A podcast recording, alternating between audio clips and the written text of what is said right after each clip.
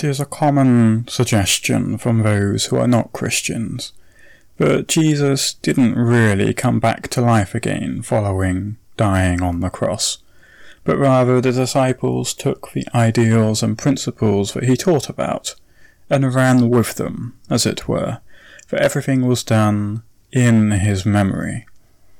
Well, in today's sermon, we're going to have a look at what Luke says about that idea.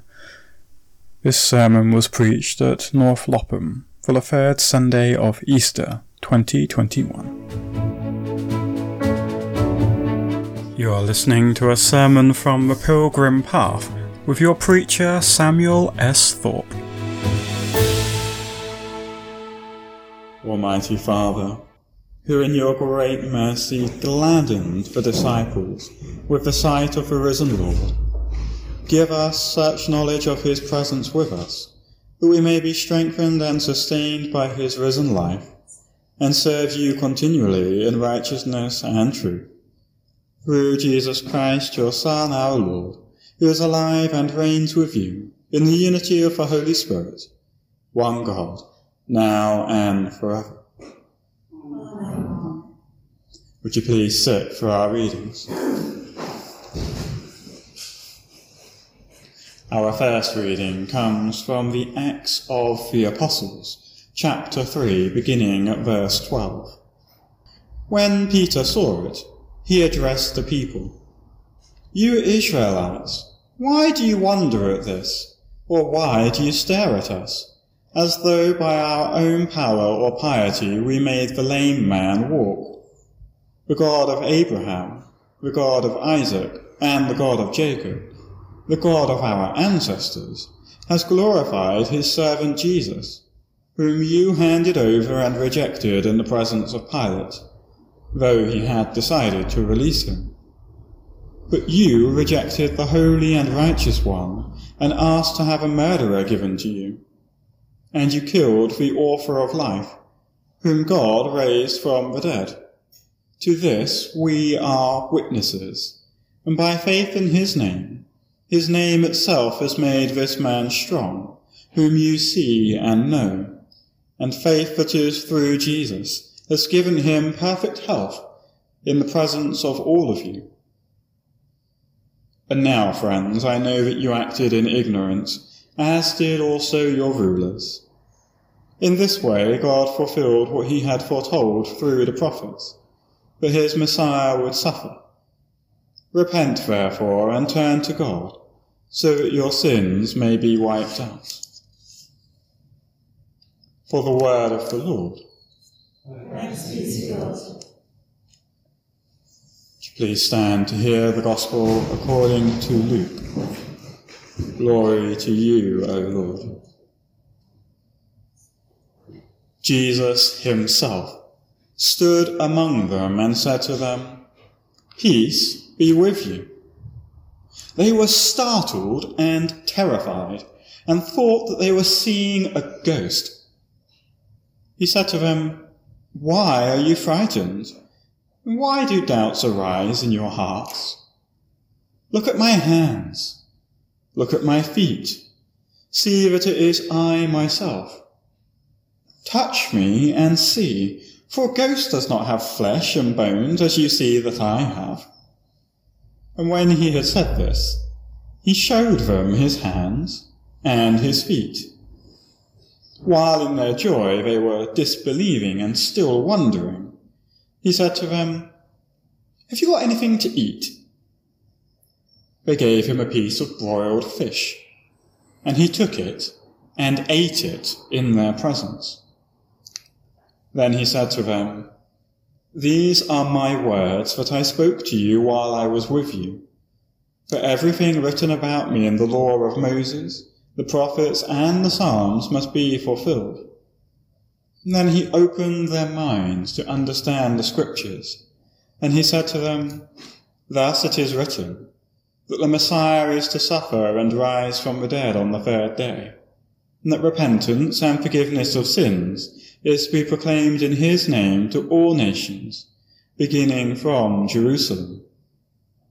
You are witnesses of these things. This is the gospel of the Lord. Praise to you, O Christ. May I speak in the name of God, who is Father, Son, and Holy Spirit. Amen. Please be seated.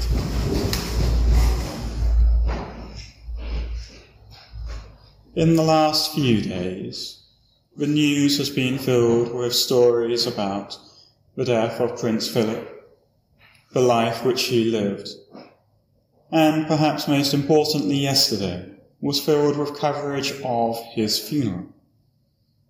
We're all aware that during COVID times, only 30 people have been able to attend the service. Indeed, at some points it has been even fewer than that.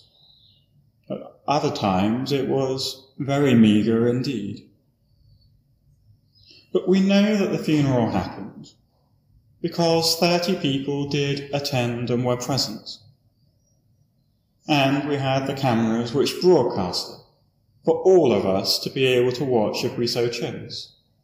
Indeed, you can go onto YouTube today and watch it through again to see exactly what was said and what happened. It was a moment of mourning, a moment of reflection, and asking that God would look after Philip and take him into his eternal rest.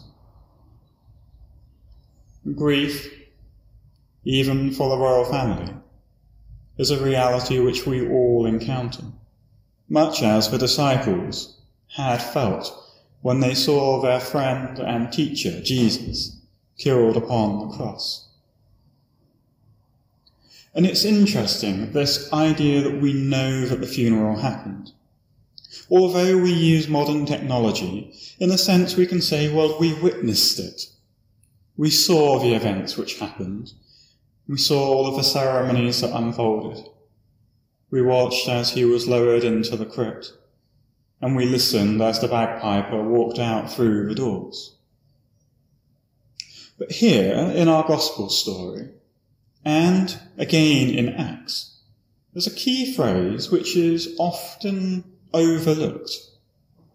Jesus has appeared to the disciples in a room, quite a surprise to them. They had heard that he was missing from the grave, but they didn't quite believe that he was truly alive. And their first reaction is, he must be a ghost. Now perhaps our minds have been filled with CGI monsters from different films, but generally ghosts are, you know, floating, perhaps fuzzy, see-through, peculiar things. And they think that this must be the ghost of Jesus. But he says, no. Do I, do I really look like a ghost? You can sort of almost hear him expecting it to be a profound moment of, look, I'm back. And they're like, are you real? He's like, yes, look, look at my hands, look at my feet. How can I prove to you that I am actually here? And they give him a piece of fish and I have to be honest, this is a great disappointment to me personally. As my wife can attest, I am not the biggest fan of fish. I would prefer to eat almost anything else instead of fish.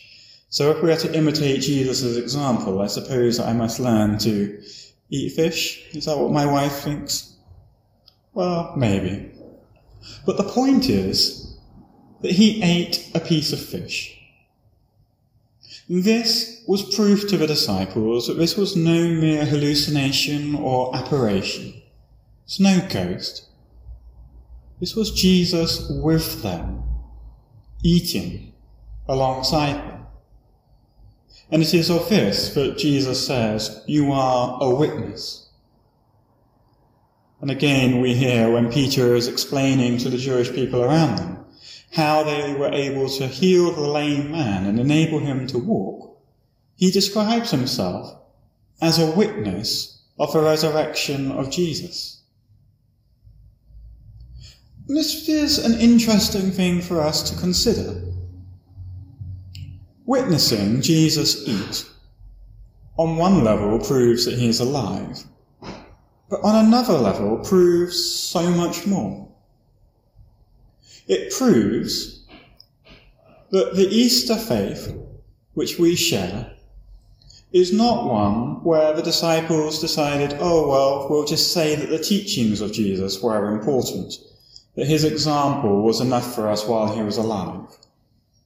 It's not one where we say that everything is just spiritual and metaphorical, though there are indeed many metaphors and spiritual ideas present. But rather it means that the gospel is a surprisingly physical, tangible reality. This church is not a ghostly church or an avatar or digital reality. It's made of bricks and stones, paint and flowers and wood, and we are all actually here. It is a mistake for people to think that their faith is about otherworldly things, about things which are somehow beyond this world, in the realm of the imagination. Imagination is a powerful tool. It enables us to visualize and to go beyond our understanding. But it's not the same as saying that it is imaginary. To say that something is imaginary is to say that Jesus is like a ghost. But with this simple act of eating a piece of fish, we enter into an entirely different reality. He who was dead is alive. And having demonstrated that he is alive, he opens their minds to understand the scriptures, that the Messiah was foretold by the prophets, by the Psalms, by the Old Testament scriptures. And that in the life of Christ we encounter the Messiah who suffered, actually suffered and went through difficulty, even to the point of death. And yet God raised him on the third day so that we might have a gospel to proclaim of the forgiveness of sins. That is, that those things we do which are wrong, those mistakes which we make, those words and comments which hurt our friends and families, can be forgiven and put right. But more than this, it reminds us that when we come to celebrate the Eucharist, we deal not just with spiritual matters, but very physical realities. The bread or the wafer that we taste on our tongue, it's a very physical experience. It comes into your mouth and it perhaps feels a bit dry. You crunch it and you swallow. Again, normal times you would take the cup and you would take a sip of the wine and taste the alcohol and the grapes, and you swallow. These are very physical signs of a very physical Saviour. And this is where sometimes we can find it difficult to hold on to the reality of who Jesus is. Because the gospel we believe is that Jesus did not just come back to life and ascend to be with God but he ascended as a physical human being, just like you and I. But he remains that Jewish man who is God, alive even now and today. And this is the sign that he left us, that we should gather to break bread and drink wine, an act of remembrance of what he has done for us. But it's more than just a remembrance. Just as he was a physical human being who is the place where the divine and human overlaps, so that when we look at the face of Jesus, we can say, this is the Son of God, who died and rose again for us. When we eat and drink the bread and wine of the Eucharist, we truly encounter the reminder and the living presence of God with us. And this is important because instead of denying our suffering, instead of denying those things which trouble our hearts and make us upset, God comes into the middle of it. We all have struggled over the last year, whether it be to do with COVID, fears of work, or stretching out pensions concerns for our own health, or those that we know who are either ill with COVID or finding hospital appointments have been delayed for other maladies. We're all aware of those who are hurting and struggling, relationships that have broken down, and people who have to move away to find work in other places. God doesn't say to us, forget that your problems are real. God doesn't say to us, your suffering doesn't matter. Rather, God says that your suffering and your difficulties matter so much that I would die for you. And to encourage you in your week by week, month by month faith, I give you a physical sign to remember my presence with you. It's not just something that lives in our hearts or in our minds. Something that lives in our worship when we come to this physical building, to this physical place, to eat bread and wine.